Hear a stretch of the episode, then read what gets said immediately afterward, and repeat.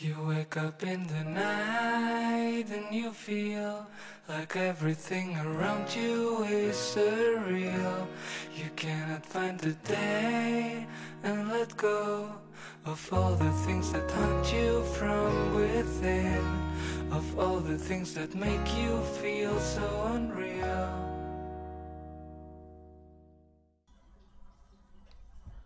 大家好，这里是二七物语，我是主播剁椒。 大家好，我是老猫。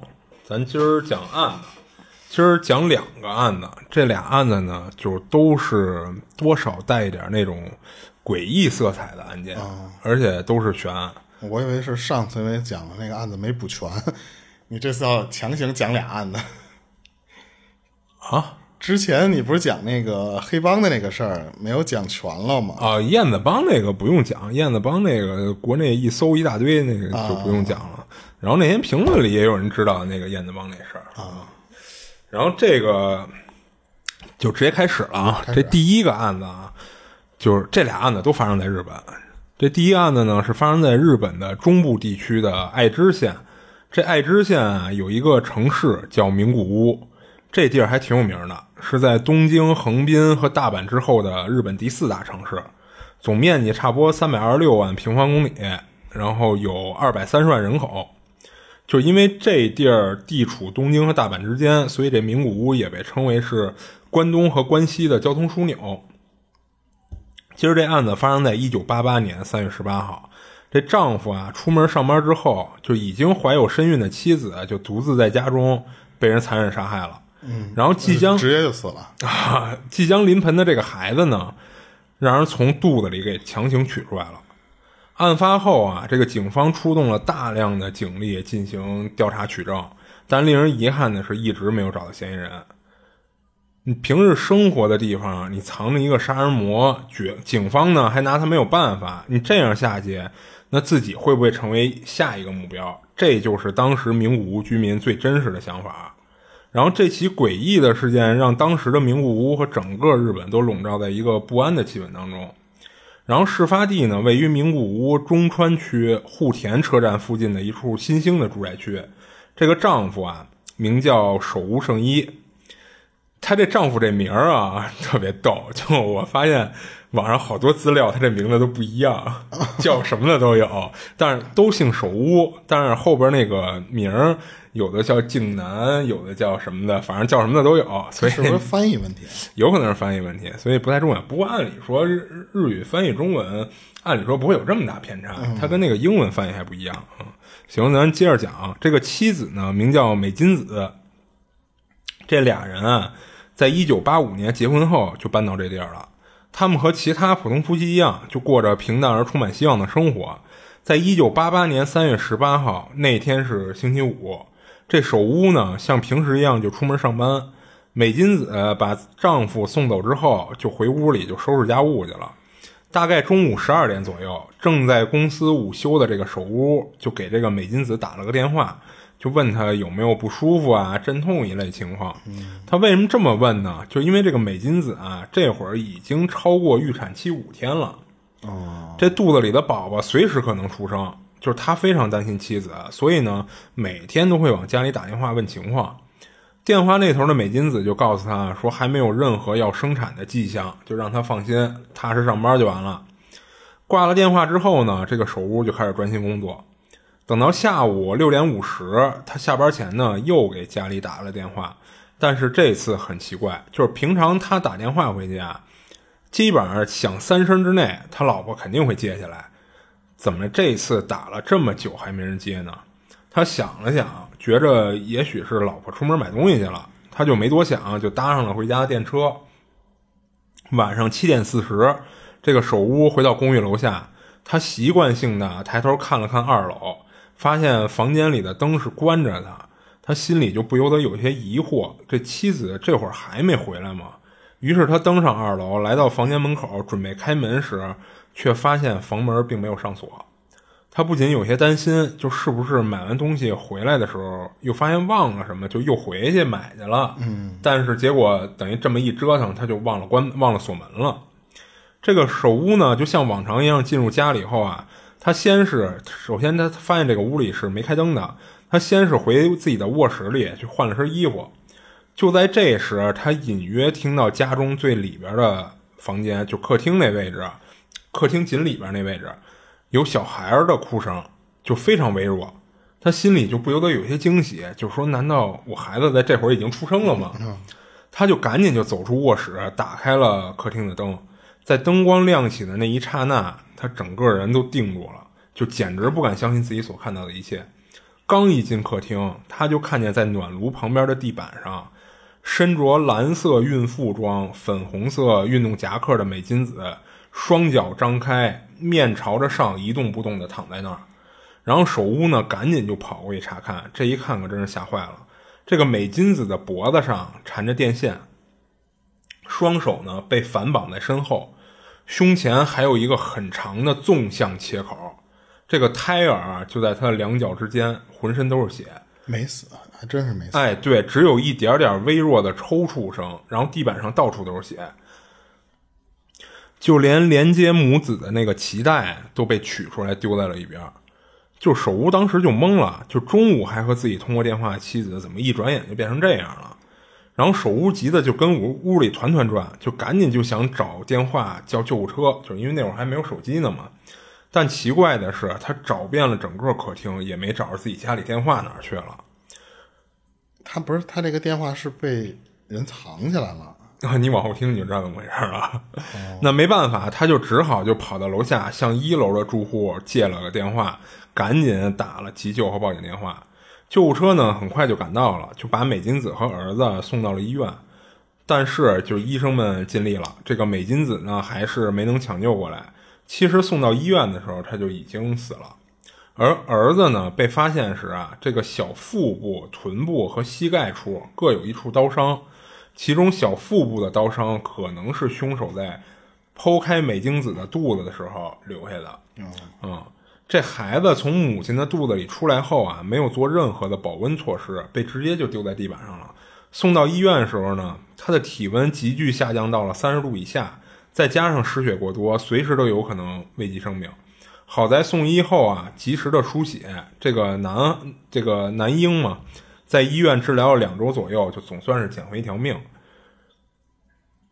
这凶手手段的残忍程度啊，就连当时勘察现场的这个爱知县警方也说，说办了这么多年的案子，从没见过如此凄惨的现场。这个美金子夫妇居住的地方啊，是一处新建的二层公寓，总共就四户，等于二楼两户，一楼两户。然后，距离最近的这个名古屋地铁线户田车站呢，就只有五百米左右。这个首屋两口子当时居住在二楼的二零二，一楼的两户呢都租出去了。他们家边上的这个二零一，在出事的这会儿还没有住户在入住呢。哎，那他借电话的是谁？是一楼，他去一楼找的那个一楼的租户。然后这个丈夫首屋呢，就当天回家以后啊，他先是回到卧室换衣服。听到婴儿的哭声，他出来打开房间灯时，美金子躺在客厅电暖炉边上，儿子当时就躺在美金子的脚边。然后下面咱说一下这个美金子的尸检报告以及公寓现场的这个勘查结果。这个被害人就是美金子，死因是窒息，就是绕在他脖子上的电线就是从边上的那台电暖炉上拽下来的。然后死者的双手被人从后面用毛巾绑住。这块毛巾呢，就来自死者的家中。这死者生前呢，并未受到侵犯，现场也没有留下抵抗的这种痕迹。死者的身体正面有一道长三十八厘米、深二点七厘米的切口，从他胸部经过心窝，一直延伸到他的下腹部，就像是被美工刀等利刃所造成的伤口。哎，那这种刀一般？家庭是不会背的吧？呃，对我估计啊，就是他可能说那个切口的那种，呃，那叫光滑程度一类的，类似于美工刀的那种锋利程度。嗯，但我估计应该不是美工刀，而且在现场其实是没有找到这个凶器的。对，然后这条伤口呢，特意的绕开了不易切开的肚脐的部位，就等于从肚脐眼那拐了个弯儿。啊，嗯。然后死者的孩子和脐带被取出来丢在地板上，在美金子在美金子的腹中啊，还发现了一个米奇钥匙扣和一台电话座机我操！啊。这个钥匙扣就是他们家里车钥匙上的其中一个挂件儿。然后事发当天呢，首屋并未使用家中的车子，而电话正是首屋之前想找却一直找不到的那台，就是他客厅里那台电话，很变态啊！就是很变态。咱后边可以分析这个凶手这个动机或者怎么着的啊。日本人干的事儿，他 就你看咱之前讲的美国那边的凶手啊，他确实也残暴。啊，对，就但他不会做出这种，就是让你分析不出他为什么要这么干的这种恶心的行为啊，对对对。然后推测呢，法医推测这个死者的死亡时间啊是下午两点半到七点半之间。凶手在作案后呢，还特地的打扫过现场，在厕所的洗手池内发现了大量血迹，推测凶手杀完人之后啊，在这里清洗过以后才离开的。现场并未发现任何可疑的指纹，但发现了一个不属于首屋夫妇的鞋印儿。这个鞋印儿呢，长二十五厘米，从鞋印儿的大小和形状来看，大概率属于一名成年男性，很有可能就是凶手留下的。根据这个鞋印儿的花纹儿，查到这个鞋子是一家韩国企业生产的，但是因为生产的数量太大了，销量也特别大，就仅凭这个鞋印儿根本就查不到生产批号。大众款，啊、线索到了这儿啊，就追查不下去了。这个美金子的钱包里的有两千日元不见了，但是家中其他值钱的东西一样都没丢。这会儿警方就摸不清楚这个凶手是为了制造为财杀人的假象拿的这两千块钱，还是有从死者身上带走东西作为纪念的习惯。最初呢，警方将这个怀疑的目标啊定在了丈夫首屋的身上。你看，这其实是警方常用的一些套路嘛，对吧？第一嫌疑人。对对对。然后，因为死者生前呢并未留下挣扎的痕迹，那显然是熟人作案的可能性会非常大。但是首屋在事发当天正在公司里上班，而且有公司的同事在给他做证明，所以他相当于是有一个完美的不在场证明。然后通过对公寓住户以及当天路过公寓附近的总共四百三十五位居民进行询问之后啊，警方于三月二十号公布了以下信息：三月十八号中午十二点多，美金子在和丈夫通过电话后，有一位名叫小 A 的朋友带着孩子上家里来玩儿。美金子怀孕之后呢，家里挣钱的这个担子呀，全都落在了丈夫身上。为了早点买上房子，也是为了缓解家里的经济压力，这个美金子呢，开始做起了给人安利产品的推销工作。安利 不是安利啊，啊啊啊啊！是那个呃，推推销那叫动词的案例，对对对，主要是将一些生活用品推荐给身边的人，他通过赚提成的方式来赚取一些生活费。据这个小 A 回忆，就是他在美金子这边购买了两千日元左右的除臭剂。哦他们一直呢聊到了下午三点左右，这个小 A 才离开。走之前呢，美金子还特意将他送到楼下的停车场。警方就询问这小 A 说：“当天在美金子家里的时候，你有没有发现一些不正常的地儿？”小 A 回忆了一下，就想起来好像确实有一稍微有点奇怪的事儿。说当天在他快离开美金子家的时候啊，听到有人跟门外边拧美金子他们家的门把手的声音。但是美金子却告诉这小 A 什么呀？说那是换气扇的声音，老化了。这就很可疑啊！啊，就是你可能是听差了。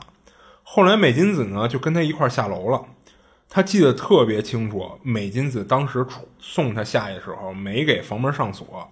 小 A 说当时啊他没太在意这事儿，毕竟就从楼上送到楼下的事儿，而且他也知道隔壁那个二零幺还没入住呢，这都是平时他跟那美金子聊天的时候说到过这事儿。所以呢，他觉着你就这么会儿功夫锁不锁门也无所谓，他也就没张嘴提醒那个美金子。而根据一楼住户呢给警方提供的线索，当天同样是三点前后，有一个身高一米七左右、一身上班族打扮的男的敲开了他们家的家门，这是敲开了一楼住户的家门啊。这男的呢看起来三十岁左右吧，圆脸儿。就敲开门以后，就问这一楼住户说：“问他知不知道附近有一个叫中村的人家？”这位住户呢就告诉这男的说：“不知道，我没听说过这么一人。”然后那男的之后就转身就走了。当时这男的的表情看起来有点焦躁不安，在问他问题，等他回答的时候，也一直在东张西望，好像在找什么东西。我感觉就像随口瞎编了一个人名儿。哎，对，有点那意思。然后就在该男子离开没多久，三点十分左右，这个美金子将这个小 A 送到了楼下停车场，然后就返回了住所。下午四点呢，有快递员上门投递明信片，是给美金子他们家。如果是平时啊，就是这是她丈夫说的，美金子平时习惯。美金子在听到邮箱里有递东西进来的声音的话，她会马上把这个快递取出来。可是直到当天守屋下班回家，这张明信片还在那个信箱里，没有被取出来。根据丈夫所说，美金子是一个做事非常认真的人，当天的事儿肯定会在当天做完。守屋回家后呢，发现他接待朋友用的那个茶具还泡在洗碗槽里呢。而美金子每天下午四点半有清洗衣物的习惯，这天的衣服还都扔在洗衣机内，还没有洗呢。也就是说，美金子极有可能在送走朋友返回房间后。下午四点前的这段时间就已经遭遇了不测啊啊！根据时间线推测，这名陌生男子就有很大的作案嫌疑。他以打听中村家为借口啊，真实目的很有可能就是为了寻找单身或者独居女性作为目标。他很有可能已经锁定了美金子作为他的下手对象，而敲开一楼住户的门，为的是借机看清这处公寓的内部结构。因为他们那一整栋公寓，按理说都是同一层、同一种结构嘛。哦，我以为他敲楼下的门的意思是想确认一下里边有没有人。嗯，那你一楼有没有人？就是我作案的时候，如果周围有人的话，可能会引起别人听见一些信息。哦，那他这可能就不太好下手了，因为你周围就确实还有人啊。对，而且周围这么多邻居，你要想保证周围都不在的情况下，这种时候还是挺少的。对吧？而且我估计他也没法这么判断，你合着不能一家一家全敲开问问，对不对？对啊，所以警方推测啊，这个凶手或者说怀疑是凶手这个人敲开一楼就是为了看内部结构。然后美金子在朋友离开时啊，没有将房门上锁，凶手极有可能是趁美金子下楼送朋友的这个功夫，偷偷的就潜入到了他的家里。然后，即便有了这个线索啊，警方依旧没有查到。那名打听中村家的那个男子的真实身份，就这样，时间来到了十五年后的二零零三年三月十八号，到这会儿啊，这个案子已经过了日本法律规定的追诉时效了啊，成为了一起悬案。就关于追诉时效这事儿啊，咱在以前讲的一起韩国案件中，其实也特别提过，各个国家的这个制度和时效时间还不太一样，咱这期节目里就不多说这事儿了。然后接下来呢，咱梳理一下关于此案的一些线索和分析结果。就因为凶手只切了一刀，就将美金子肚子里的孩子给取了出来。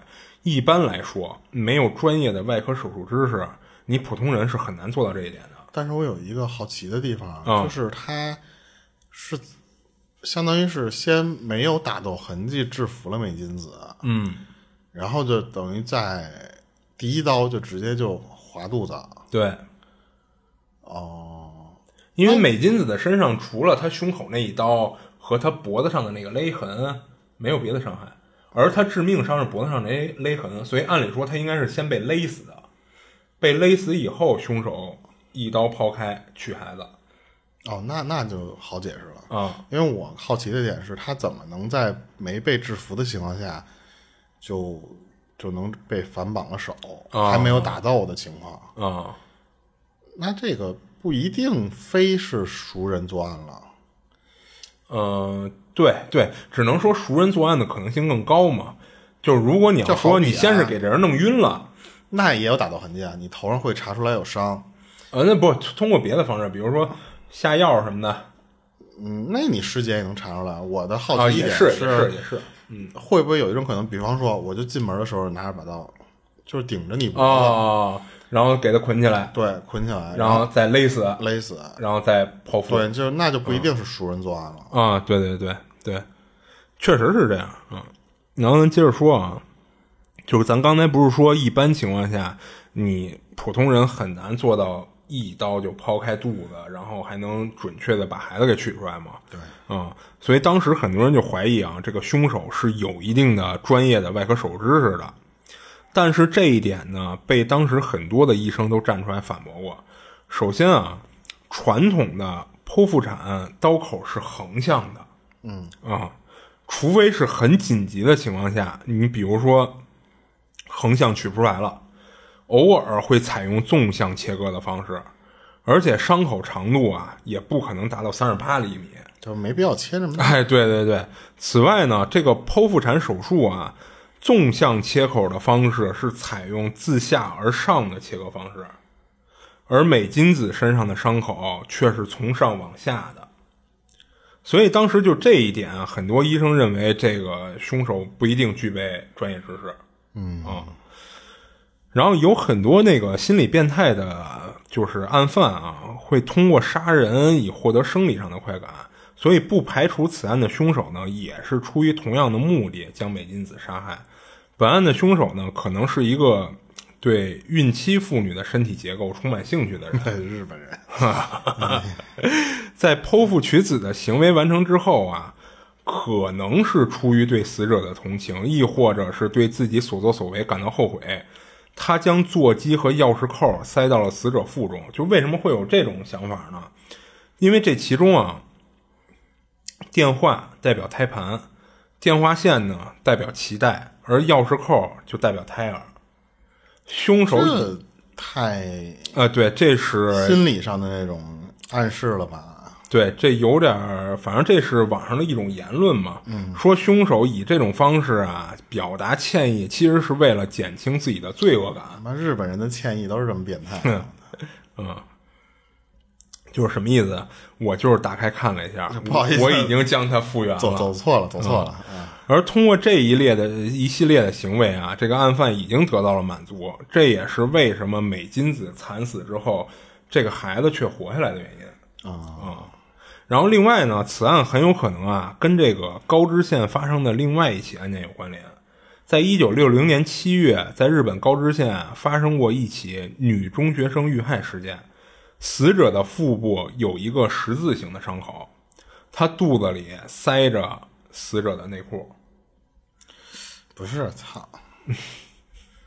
你接着说。啊，就当时那个案子啊，一名二十四岁的渔夫有重大的作案嫌疑。可是案发没多久呢，他就在发现女孩尸体的案发地点自杀了。然后不排除此案凶手有模仿作案的嫌疑。就虽然警方一直没有查到本案的凶手啊，但在二零一一年，此案出现了一丝转机。一位名叫一位什么名叫一位来自名古屋的当地的男性，就因为别的案件被警方抓获了。在之后的调查当中发现啊，他的作案手法有部分和这个美金子案件十分相似。这个人呢叫后藤明宏。二零一一年四月啊，有人在边边上的岐阜县，就是在这个这叫是是是高高高知县还是叫什么县？就临县，就临县。不是，就有人在这个县的边上一个叫岐阜县的下吕市的一处森林里啊，发现了一具高度腐烂的女性白骨。这个死者呢，名叫长濑真由美。调查后啊，发现与长濑在同一家便利店里打工的这个后藤有重大的作案嫌疑。后来在死者的身上啊，也发现了后藤的 DNA。后藤被逮捕后啊，警方从他家里搜出了一台备用手机，在里边发现了多位女性死者的照片，这其中包括一名2006年遇害的越南籍女性照片。2006年7月28号，爱知县的丰川市啊，对，爱知县就还是这个县里，在丰川市发生了一起越南籍女性被害事件。死者呢姓李，二十四岁。被发现时，他头部有多处因钝器打击而留下的伤痕，他的胸部、腹部有多处刀伤，有几处甚至可以清晰的看到内脏。这案子最初呢，因为没有任何的线索而陷入僵局。警方以手机里发现的这个照片为契机啊，就将当年凶手遗留在受害者身上的唾液 DNA 与后藤的进行比比对，发现凶手就是后藤。随后呢，他招供是偶然遇到了这名越南女孩，发现她长相甜美，就连续多日对他进行跟踪尾随，啊，尾行。那这行为和之前美金子的那个人很像 啊，对，就是警方怀疑那个也是这种情况。然后终于在二零零六年七月二十八号当天，让他发现了女生的住所啊没有上锁，于是呢，他带着撬棍就偷偷潜入了女生家。事后。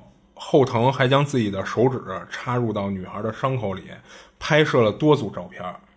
据后藤供述啊，看到女性死者让他感到兴奋，观察他们体内的脏器时呢，更会产生莫名的快感。二零一四年三月十号，这个变态呢被判处了无期徒刑，至今还关在监狱里。然后我们再来看一下这个美金子被害案中对那名陌生男子的描述：身高一米七左右，长着一张圆脸。而后藤呢，正好符合这两个特征。除了美金子和越南女孩遇害案之外啊，还有一起尚未破获的案件，叫加茂浅雪失踪案，可能也与后藤有关。在一九九一年三月十五号，年仅八岁的加茂浅雪在三重县自家附近失踪。在失踪前呢，有人目击到他曾与一名年近三十岁上下、开着白色汽车的男子交谈过。而后藤呢，就恰好拥有一辆类似的车子。然后我们再来看一下这三起案件的发生时间啊。美金子遇害案发生于一九八八年三月十八号，加茂浅雪失踪时间呢是一九九一年三月十五号。越南女孩遇害案发生在二零零六年七月二十八号。乍看之下啊，这些时间好像没有什么共同特点，但是翻看一下日历就会发现，这三起案件都发生于工作日的最后一天，星期五。哦，嗯，不是这个也得强行联系啊？呃，不是强行联系。你还记得目击者提到的有关陌生男子的那个外貌描述吗？啊，就是当时一楼住户说那个打听中村家那个，就是看起来是一副上班族的模模样。就试想一下，就一个变态杀人魔在上了一周班之后，终于盼来了周五，社畜啊，上完今天的班就可以好好放松一下了。于是决定在周五这天奖励自己。不是应该放松一下吗？那这可能对于变态来说就是一种奖励，就是一种放松啊。然后这个首屋在案发后啊，就独自搬到了东京生活。这个儿子呢，则寄放在了父母家。后来父亲因为癌症去世，首屋和母亲以及儿子三人一起生活。就考虑到日本媒体对此次事件的关注度太高，为了给孩子一个良好的生长环境，就是他们举家最后搬到了夏威夷。然后至于名古屋中川区的那个事发公寓啊，就因为。那个死者就肚子里那些东西，就有让这事儿有点诡异色彩。就是从当年首屋搬离之后啊，就再也没有人敢租那屋啊嗯，寄回来的。对，实际上他这第一个案子到这儿就都讲完了。哎，对，不是，嗯，他最后定没定他啊？没有，没找着凶手啊。他们只是怀疑是后藤干的，是但是后藤一个是没有证据指向就是后藤干的，再一个后藤自己也没有承认这事儿啊。但是他这个行为感觉很像啊，嗯，是是有点像，但是你说你看啊，这个后藤其实他做的案子，他不避讳自己的身体特征的痕迹留不留下，但是你看美金子这事儿，这个凶手一个是，哦，我当时可能有一个什么地儿忘了说了，就是他们发现有那个手套的纤维残留，也就是说这个凶手在全程作案过程中他都是戴着手套的。有一些反侦查的意思。对，而且这个凶手就是警方也发现美金子家里是被打扫过的啊，然后凶手也在洗手池里清洗过自己身上的各种血迹一类的啊，所以就显然就从这点来看，又不太像是后藤一贯的作案手法。但是你说，嗯，日本那边的人，他他妈的这个是一个什么心理啊？对啊，你说他，你你杀就杀了吧，你。你还塞电话？要是完全他不是出于愧疚心啊，我觉得也不太像是纯的那种恶癖，就是不能叫恶癖，就是那种癖，你知道吧？嗯，他可能见到这种东西，他兴奋之后，他就会就毁一下，毁一下他爽，他就把这些东西，他不应该存在在肚子里的东西，他给放进去，他觉得这是一个成就感。嗯，有点像美剧的那个汉尼拔。嗯，他每次弄完人之后，他都要把别人给弄成一个雕塑，哦，就是各种艺术品，他称之为的那种艺术品啊。但是也确实，美剧为了彰显那个视觉，他会做的很有呃，挺挺挺好看的，对对对对对，就我更感觉像是这种心理，是就是我要往里面塞点东西，哎，它就是这种世间不存在的这种美感，就是你肚子里居然长出一电话的那种心态。我我 觉得像是，因为你知道那个，我那天看到一个，就是在说那《海贼王》的那个作者啊，他是有点反战意识的啊，呃尾田是吗？呃，是叫尾田啊，对对好，像是叫尾田，尾田荣一郎吧？嗯他他在有一期的枫叶上面，他画自己的那个小卡通肖像的时候，他故意画了一个军帽，然后敬敬一军人礼。嗯那个其实是一个日本那边一个战战败的一个人的一个当时的一张照片的还原。嗯那个日本人也特别变态的一点是什么啊？他当时日本战败了，然后那个他那个那个军官他不是最高级别，他的那个长官跟他说说你就继续战斗，嗯，别人说什么你都不要听，直到只有我的话你可以听。然后所以他就其实日本都已经投降了，都已经战败了。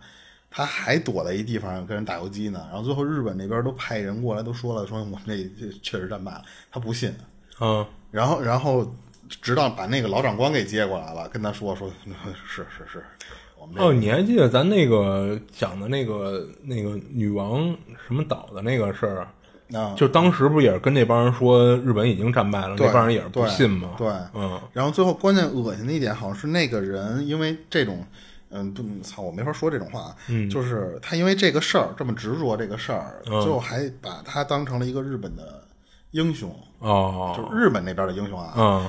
然后然后这个这个照片就是当时一个特别有名的一张照片，啊，那为什么尾田他他就特别讽刺的，就是呃，他那是是讽刺意思吗？对对，因为他在那个那张卡通图像底下写了一段话，哦那段话我忘了原文了，就是暗讽是吧？对对对，是暗讽。哦，因为我我当时看听到这个，我就突然觉得，我操，这日本人这，嗯，你在那边可能以那种变态的心理，觉得他们这帮人就牛逼，就是坚持天皇的这个政策。嗯，但是你正常人来说，我操，人家你相当于就是什么各种大官儿都过来跟你说了，我们战败了，你赶紧出来吧。嗯，他不信，然后他居然还就是执拗到那种程度，就跟那个就跟对，就跟你说那个女王岛的那个一样嘛。啊，就是有一种偏执在里边儿，日本人的那种偏执啊。嗯，你说好听点儿，说现在做的东西叫匠人精神，我感觉都是那种死脑筋出来的人，容易憋出变态。哦，你要说那个是社畜下那又班，又说回到呃压力，就是对啊，社社畜下班儿，然后每周五作案，那我觉得那如果放在日本上，可能是有可能。对啊，这也是按照他们那边分析的吧？呃，就确实，你看你上班时候给人当孙子，就嗨嗨嗨的那种。对啊，你下班可能是真的你看咱咱有时候周五也会放松，咱比如说周五以后约着出去，就是你干点什么去，正常人对吧？放松，咱们啊都能理解。但是你可能把那种事儿就就放在日本上，所以他为什么是变态嘛，对吧？嗯嗯，行，然后我接着讲第二个案子吧。就在一九七二年，日本发生了一起离奇又诡异的失踪事件。一名二十四岁的年轻女性独自前往雾基山的温泉酒店去度假去，但这场看似惬意的温泉之旅却充满了许多奇怪的细节。似乎和这些奇怪的细节相对应的，在离开温泉仅仅几个小时之后，这个年轻女子就神秘失踪了。据说后来在他的相机中啊，发现了五张奇怪的照片，但其中有一张却充满了灵异色彩，甚至警方认为啊，这些照片可以揭开这起神秘事件背后的真相。那今天咱们就一起来走进这起离奇的事件。啊，走进科学！我操，我差点说顺嘴就走进科学了。然后这那第一件事的灵异的地方是哪儿？其实不是灵异，是诡异。第一件事，哦诡异就诡异在往肚子里塞电话和米奇钥匙扣这事儿。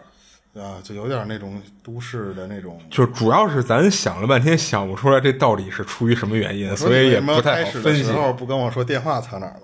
嘿嘿嘿，呃，上来就告诉你在肚子里，那就不好了。然后，呃，对对对，打岔，这说到哪儿了？啊，就这件事儿的主角啊，名字叫星野。一九七二年，他二十四岁，是一名加油站的员工。家住在群马县。这星野呢，迫海，这不是 这星野是一 对，又是加油站又是群马是吧？这星野是一个内向的女孩，她对待工作非常认真负责，然后对待生活呢也条理清晰。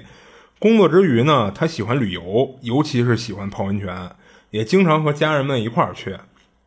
在一九七二年八月十二号，星野打算和家人啊一起到这个雾基山来一次温泉旅行，为期两天，又解暑又放松。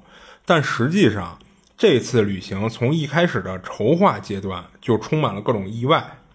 按照计划，星野会和自己的妈妈和弟弟三个人一块儿去，但是在出发的前一天，他弟弟突然被通知需要加班，去不了。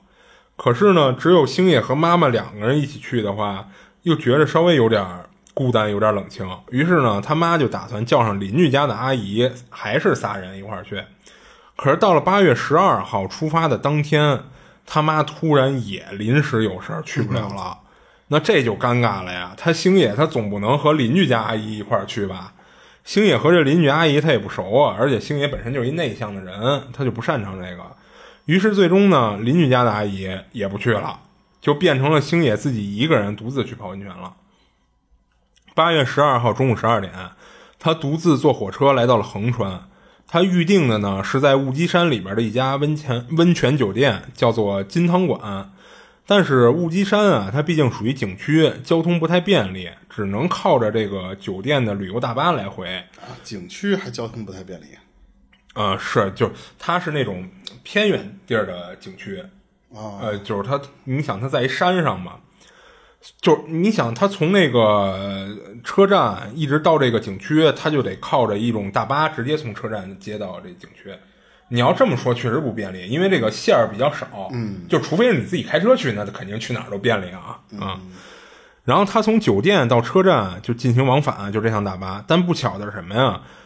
星野到达那个大巴站的时候，那个大巴有可能是刚走一趟，所以那星野啊在车站等了一个小时，这车一直没有来。幸好后来啊，他遇到了一个铁路上的职工，要开车下班回家，这个职工就顺路把他送到了雾基山温泉的游客服务站。这个游客服务站呢，也是一个旅游大巴的停靠站点儿，距离温泉酒店要相对更近一些，就是他可能到他那温泉酒店就剩两站或者三站一类的。于是星野啊就进到这个服务站里边，就询问里边的工作人员，问是不是可以从这里直接步行去山上的温泉酒店。然后对方表示说可以是可以，但是这个路程可不短，你要真是走着腿儿着上去，你得走三个小时才能到啊。爱玩什么呀？而且他看到那个工作人员看到什么呀？看到星野当时穿了一双高跟鞋，还提醒他说，如果你真要走的话呀，你最好换一双旅游鞋。最好光脚。运动鞋。后来这位工作人员回忆说什么呀？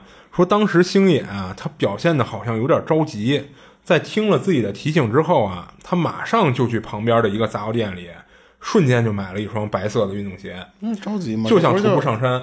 就不是那我听人劝吃饱饭的事儿吗？不是，你你你一般情况来说，我跟你说你走三个小时上去，那我就等大巴不就完了吗？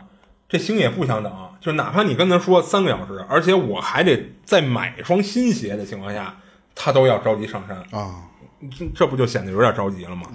但是出于担心啊，这个工作人员就劝他说：“你一个人上山太危险了，你还是跟这儿等一等那大巴车吧。”说山上啊，就是因为嗯自然保护的比较好，开发没有那么过度，所以这个山上经常有野兽一类的。其实人家是出于好心，就当时这个工作人员他在那儿劝了半天，最终呢，这个星野啊也也听劝了，终于是决定还是留下来等一等大巴车。于是他就在这个服务站里和这个工作人员就一边聊天儿就一边等这个旅游大巴。对这位工作人员来说呢，其实这次两人的相遇，两人的交流都是很正常的，这是他的多年来的工作生涯当中的很平常的一个部分，就可能会有很多游客都会有这种情况。但是后来事发之后，大家却发现这个星野当时对这个工作人员所讲的一些话呀，其实是有一些奇怪的。星野之前和家人一起来过雾基山两次了，对这里可以说是轻车熟路的。但是当时在和这个工作人员聊天的时候，星野说自己是第一次来，而且前面就是咱也介绍了，这个星野他已经提前预定了一个温泉酒店，叫金汤馆嘛。但是当工作人员在询问星野的时候，他却表示自己还没有订好房间。也正是因此，当时人家就是人那工作人员还帮他推荐了几个不错的酒店让他参考。然后我们现在不知道星野当时他为什么要对这工作人员撒谎，这其中是否有一些隐情？然后他是否还有其他的计划？这我们现在都不得而知。就当时这两个人就一直聊了得有半个多小时，到了下午两点，这个旅游大巴终于是来了。星野坐上大巴，经过又经过了一个小时的颠簸，在下午三点抵达了他预定的温泉酒店金汤馆。在入住了酒店之后呢，星野就一直没有出来。只在晚上五点多的时候，就突然通知服务员说，把自己预定的三人的晚餐改成一个人的。之后呢，一直到第二天八月十三号早上八点，星野出来吃过早饭，看到酒店里面有一个很漂亮的水车，于是他就让一名服务员就帮他和水车拍了两张照片。水车，嗯，他们有那种，呃，就是。就是流水，哎，流水，然后那水车一直转，一直转，那不是好多地儿都成一个景点了吗？其实这是早时候的一一个工作工具嘛，嗯，就那么一东西。这星野觉得还挺漂亮，让人给他拍了张合影，跟那水车的。然后接下来他在酒店和四周转了一会儿，一直到上午十点钟，他退房离开了酒店。在退房的时候啊，他说自己接下来要徒步走下山。这酒店的老板娘在听到之后啊，也建议他说：“你不要独自一个人走，你最好是等一下大巴，因为你一个人走的话有点危险。”其实跟山下那服务站的工作人员说的差不多，但这一次星野拒绝了。其实根据后边的一些情节啊，我们应该能知道，星野他是想一边走一边游览一下沿途的风景，这毕竟是出来旅游散心嘛。然后按照计划，星野会在八月十三号当天回到家中。但是家人们一直等到八月十四号，这个星野还是没有回来。就当时是七十年代，还没有手机，这家人们也无法和星野取得联系，那么非常着急。于是到了八月十五号，星野的姐姐就来到了雾基山的温泉酒店，就那个金汤馆，就寻找妹妹。结果却被告知星野在十三号当天就离开了。继续寻找了一天之后，一家人终于选择在八月十六号报了警。报警之后呢，警方派出了搜索队，和星野的家人们一块儿进到这个雾吉山展开搜寻，直到当天下午的四点左右，警方在半山腰的一个水坝的附近发现了一个破旧的小木屋。这个小木屋的周围有很多的苍蝇飞来飞去，这一下就引起了警方的注意。他们走进小屋，打开门，果然在里边发现了星野的尸体。他不是失踪案吗？呃，失踪案其实就最后就死了，找着尸体了。嗯，就这个屋子呢，其实非常小，就只有二十来平。星野的尸体躺在角落里，被一块硬纸板盖在身上。他的身上呢，仍然保持着和他离开那天是一样的穿着：藏青色的上衣、白色的迷你裙和白色的运动鞋。值得注意的是，他的裙子被掀起来了，内裤也有被撕扯的迹象。看起来似乎是遭遭遇了性侵，他的死因呢是失血过多，因为在星野身上发现了多达二十四处刀伤。我去，这些刀伤遍布身体的各个位置，然后在脖子的位置上有一条七厘米的刀伤，左手手腕有一条贯穿伤口，手心里有一条笔直的刀伤，就看起来应该是在挣扎的时候他曾经握住过刀刃啊啊。在他的后背、臀部和腹部等等许多地方也都有或大或小的伤口，致命的伤口在胸部，就这条伤口深八厘米八厘米，宽五厘米，这一刀力度非常大，就连续刺断了三条肋骨，直接就刺中了心脏，这一刀导致了星野的死亡。经过肋骨可以这么就，我以为肋骨应该是很硬的那种。嗯，是。那一般肋骨可能得是锤击伤一类的才容易给它弄断，嗯，就除非是下刀的这个人手劲儿太大了，就是往下碾着，哎，对对，碾着扎那种，嗯。然后经过尸检呢，法医在尸体上还发现了一些奇怪的地方。首先啊，这尸体身上的刀伤很多，但实际上这些刀伤并非全都是在星野生前留下的。检查发现，在他的腹部、臀部等等这些部位的伤口，大部分其实都是在星野死亡之后留下的。全身二十四处刀伤，即便人死了，也要继续的残害尸体。就是单从这个特征来看，凶手对星野好像是充满了仇恨的。这看起来确实像是仇杀。但之前咱们也提到了，星野他仅仅是一个加油站的员工，性格内向沉稳。就根据同事、根据家人们的描述，他的生活都是非常简单、非常单调的。就是由于他内向的这个性格啊，他交际圈子非常小。那这不可能招惹到某些仇家恨他恨到要捅这么多刀弄死他的地步。就给人加油的时候油表没归零，我操！然后本来我就要半箱，你突然给我加满了，是吧？我操！嗯，不瞎说，不瞎说。所以说这是一个很奇怪的点。其次呢，就虽然说星野的裙子被掀起来了，然后内裤也有被撕扯的痕迹，看起来像是遭到了性侵，但实际上经过法医的检测，发现他没有遭到性侵。嗯，这一点呢，乍一看好像很难理解。就如果说尸体遍布刀伤，这可能意味着是仇杀。可如今尸体上的身上呢，好像也残留着一些被性侵的痕迹。虽然最终没有真的做什么，但这个特点好像和仇杀又是无法对应的。这两者似乎是冲突的。那这些特征就该怎么解释呢？就我们曾经说过，一些性功能障碍的变态杀手，对吧？就是因为有性功能障碍，就这些人无法实施性侵，他们就只能以其他方式来达到发泄的目的。其中一种常见的方式就是对尸体的破坏，而星野的尸体，它就正好符合这种特征。就当然这是，这是就是咱们目前的一种猜测啊。至于可信度有多高，就我们在结合之后的发现，再进行综合判断和分析。就是现场除了尸体，在小木屋里边还放着星野星野的行李，东西不多，就包括他的相机、帽子、手表和一些衣物。就这些物品呢，都被放在了一个深蓝色的书包里，上面也被硬纸板给盖着。这个小木屋呢，警方认为啊，应该就是案发的第一现场了，就因为在屋子里有大量的血迹，几乎遍布了大半个房间。有血迹的地方呢，也都被硬纸板给盖住了。警方对这小木屋周围也展开了卢米诺试剂的检测，还检测出了被清洗掉的血迹。但奇怪的是什么呀？经过检验发现，在小木屋外边，就稍微远一点点的地儿，并没有发现任何血迹。他就是在这个屋子里作案的吗？嗯，对啊，所以怀疑这个屋子是第一现场嘛？但这其实说明了两个问题。首先，第一个，就像你刚才说的，这小木屋确实的确就是第一现场。因为如果这尸体是从其他地方被运到小木屋里，那么运的过程中肯定会在地上留下血迹。但是，就像刚刚检测的啊，这个小木屋的外边并没有发现血迹。此外，第二个问题呢，说明这个案犯啊，应该是具有一定的反侦查意识。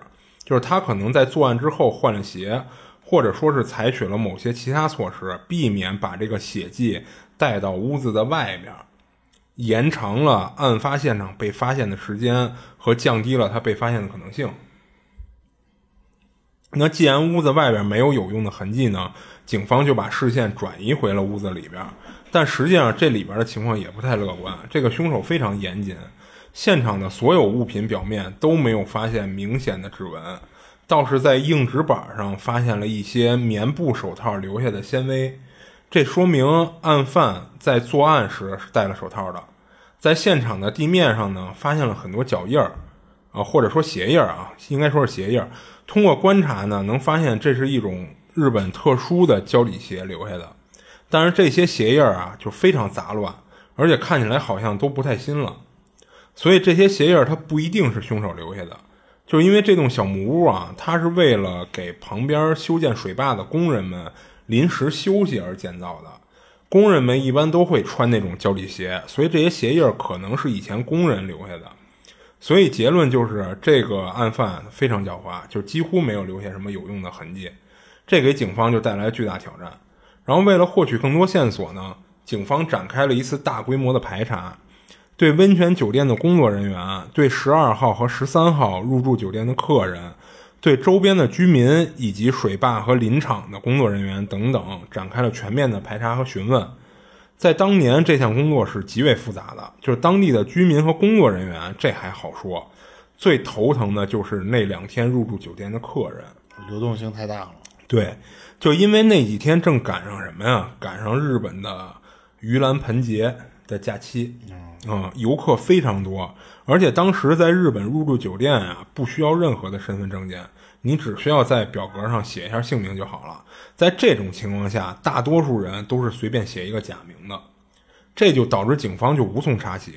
后来折腾了一个多月，只查到了三百多名游客，就只有三百多个人能跟入住的对上号。嗯，而这些人能够给出的线索也少之又少。唯一值得庆幸的是，在这三百多名游客当中啊，确实有人曾经目击到了星野。其中目击最多的地点是在雾基山上一个叫做忍之池的景点有大约四五名游客表示，曾经在八月十三号下午一点多，在这儿，在这个忍之池看见过星野。除此之外呢，有一家四口在开车下山的路上也遇到了星野，当时是八月十三号的下午两点左右。这一家人看到星野啊，正独自在路上走，担心他一个女孩子不安全，还热心的问他说要不要搭个便车给他送到山下，怎么着的？但是被星野给拒绝了。从他们之后，就再也没有人见到过星野了。也就是说，目击星野的最后的时间点就是两点左右。这些目击报告呢，在根据之前的尸检，法医就推测星野的死亡时间，准确一点说，应该是在当天下午六点之前。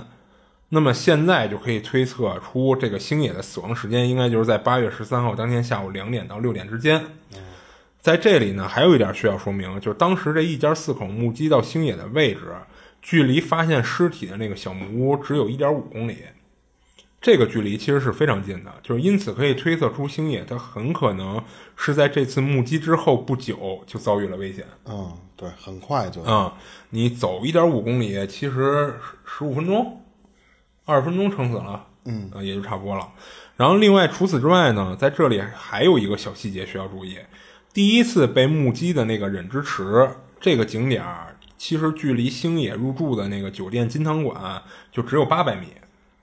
但是我们知道星野他在上午十点钟就退房了，为什么到了下午一点多他才来到这个忍之池呢？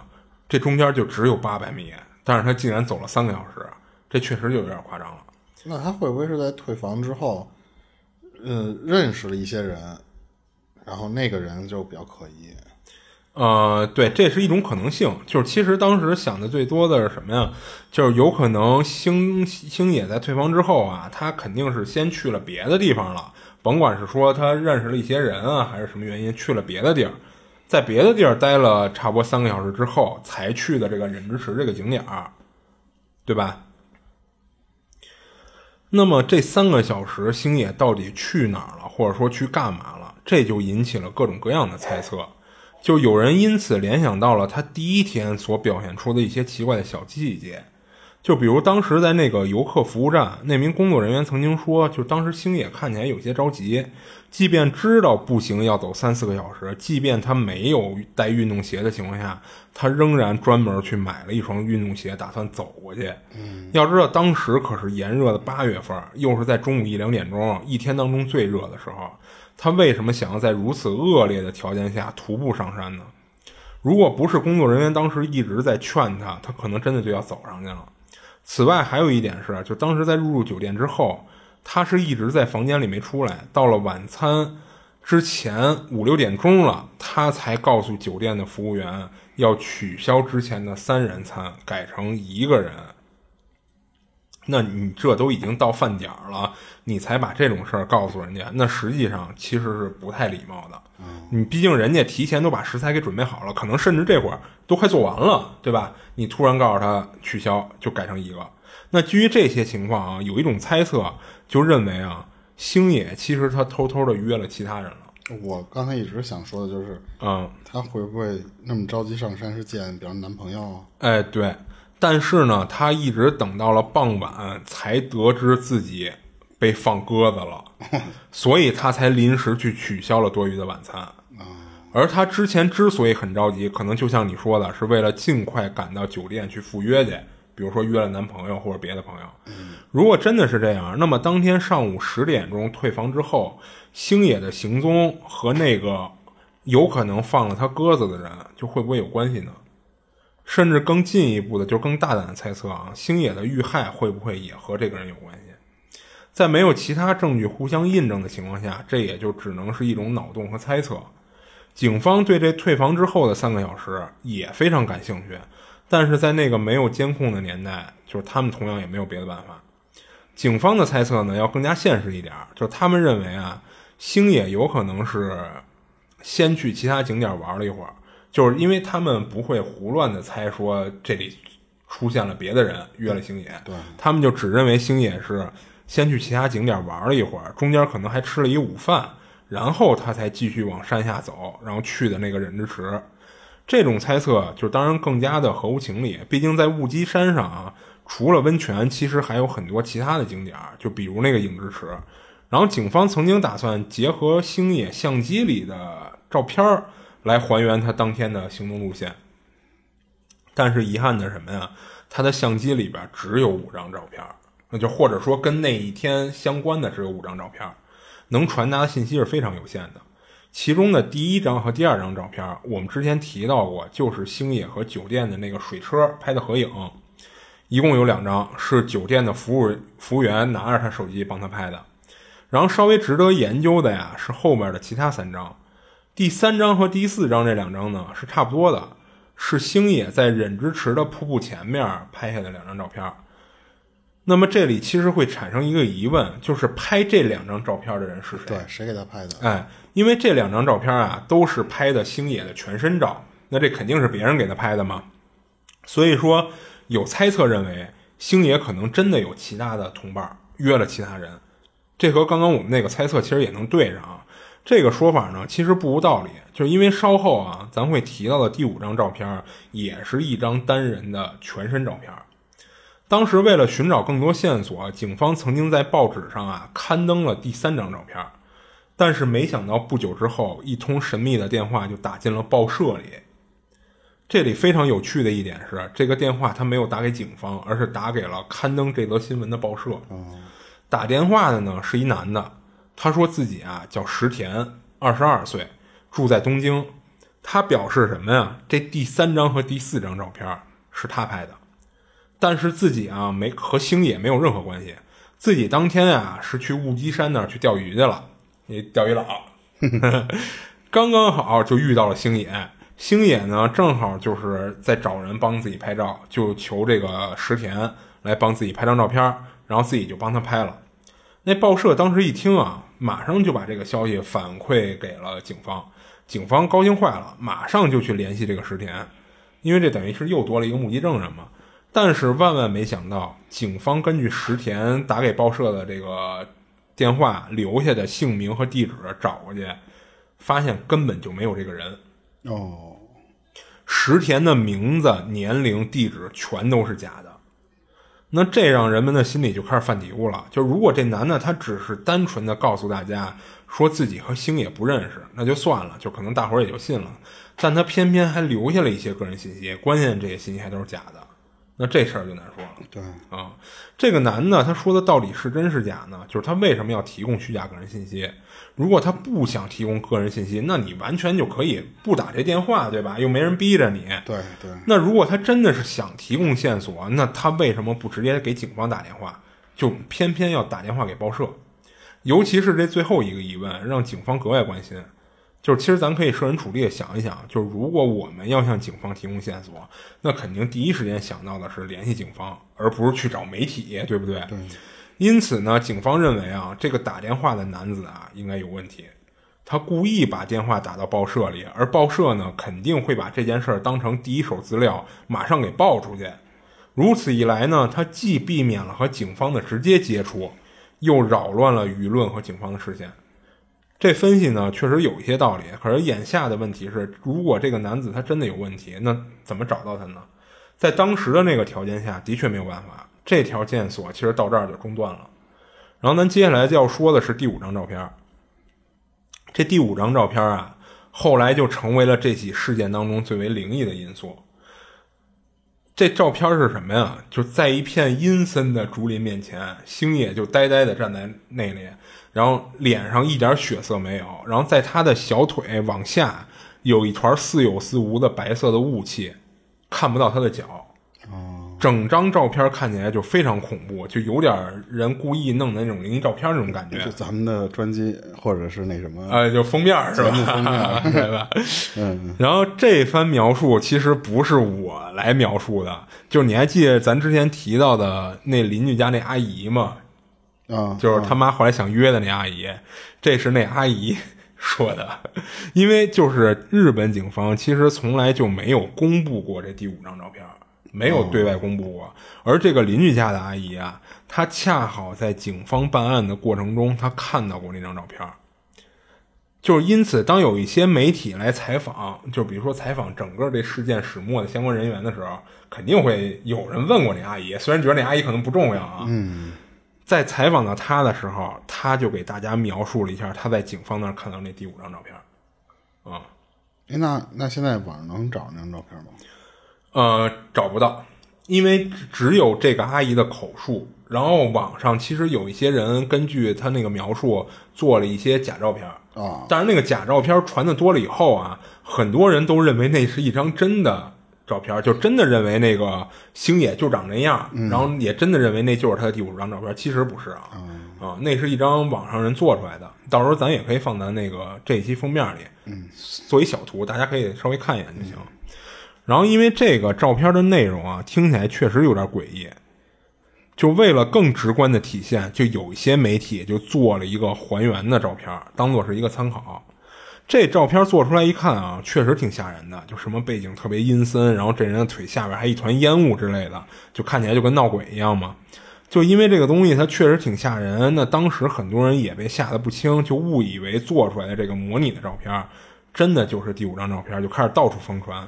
但实际上，以现在的眼光来看啊，就当时那个年代看到那照片，可能觉得是一灵异照片，但是现在再去看的话，会有很多人认为他那个照片有可能是曝光没有曝光好，导致的出现的那种白雾了。那时候可能都是胶卷嘛。哎，对对对，那会儿大家可能还没都往曝光这方面去想呢，所以这第五张照片就是它导致这件事儿，其实它不一定是一个灵异事件，它有可能是一个乌龙的情况。这第五张照片，然后这件事儿呢，确实自始至终都充满了很多谜团，但是它并不是那种玄之又玄的灵异事件啊。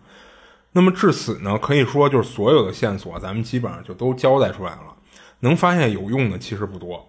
然后日本警方呢也很头疼，在一开始啊，他们最怀疑的是水坝上的工人，因为那个水坝它距离现场那个小木屋是最近的，但是后来经过比对之后啊，发现工人们所穿的那种胶底鞋，首先它都是统一的款式的，留下的鞋印儿呢和现场发现的还不完全一致，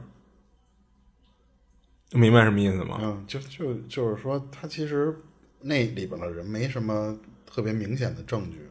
啊，对，不是最开始他们看到这个鞋印儿的时候啊，那个鞋印儿也是一个，就是就很有可能是同款，或者不不是，就是同类同功能的鞋。哎，对对对，就比如说都是胶底儿啦，都是可能工人喜欢穿的那种鞋啊。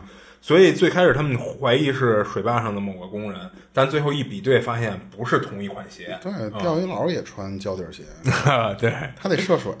对，所以呢，就是现场发现的那些杂乱的鞋印儿，可能还真的是凶手留下来的。啊啊。那接下来呢，警方就又把目标放在了当地居民中的一些有前科的人员，尤其是有强奸罪前科的人员身上，因为当地居民啊，他对当地的环境肯定是最熟悉的，他们知道在这儿有一小木屋，非常适合作案。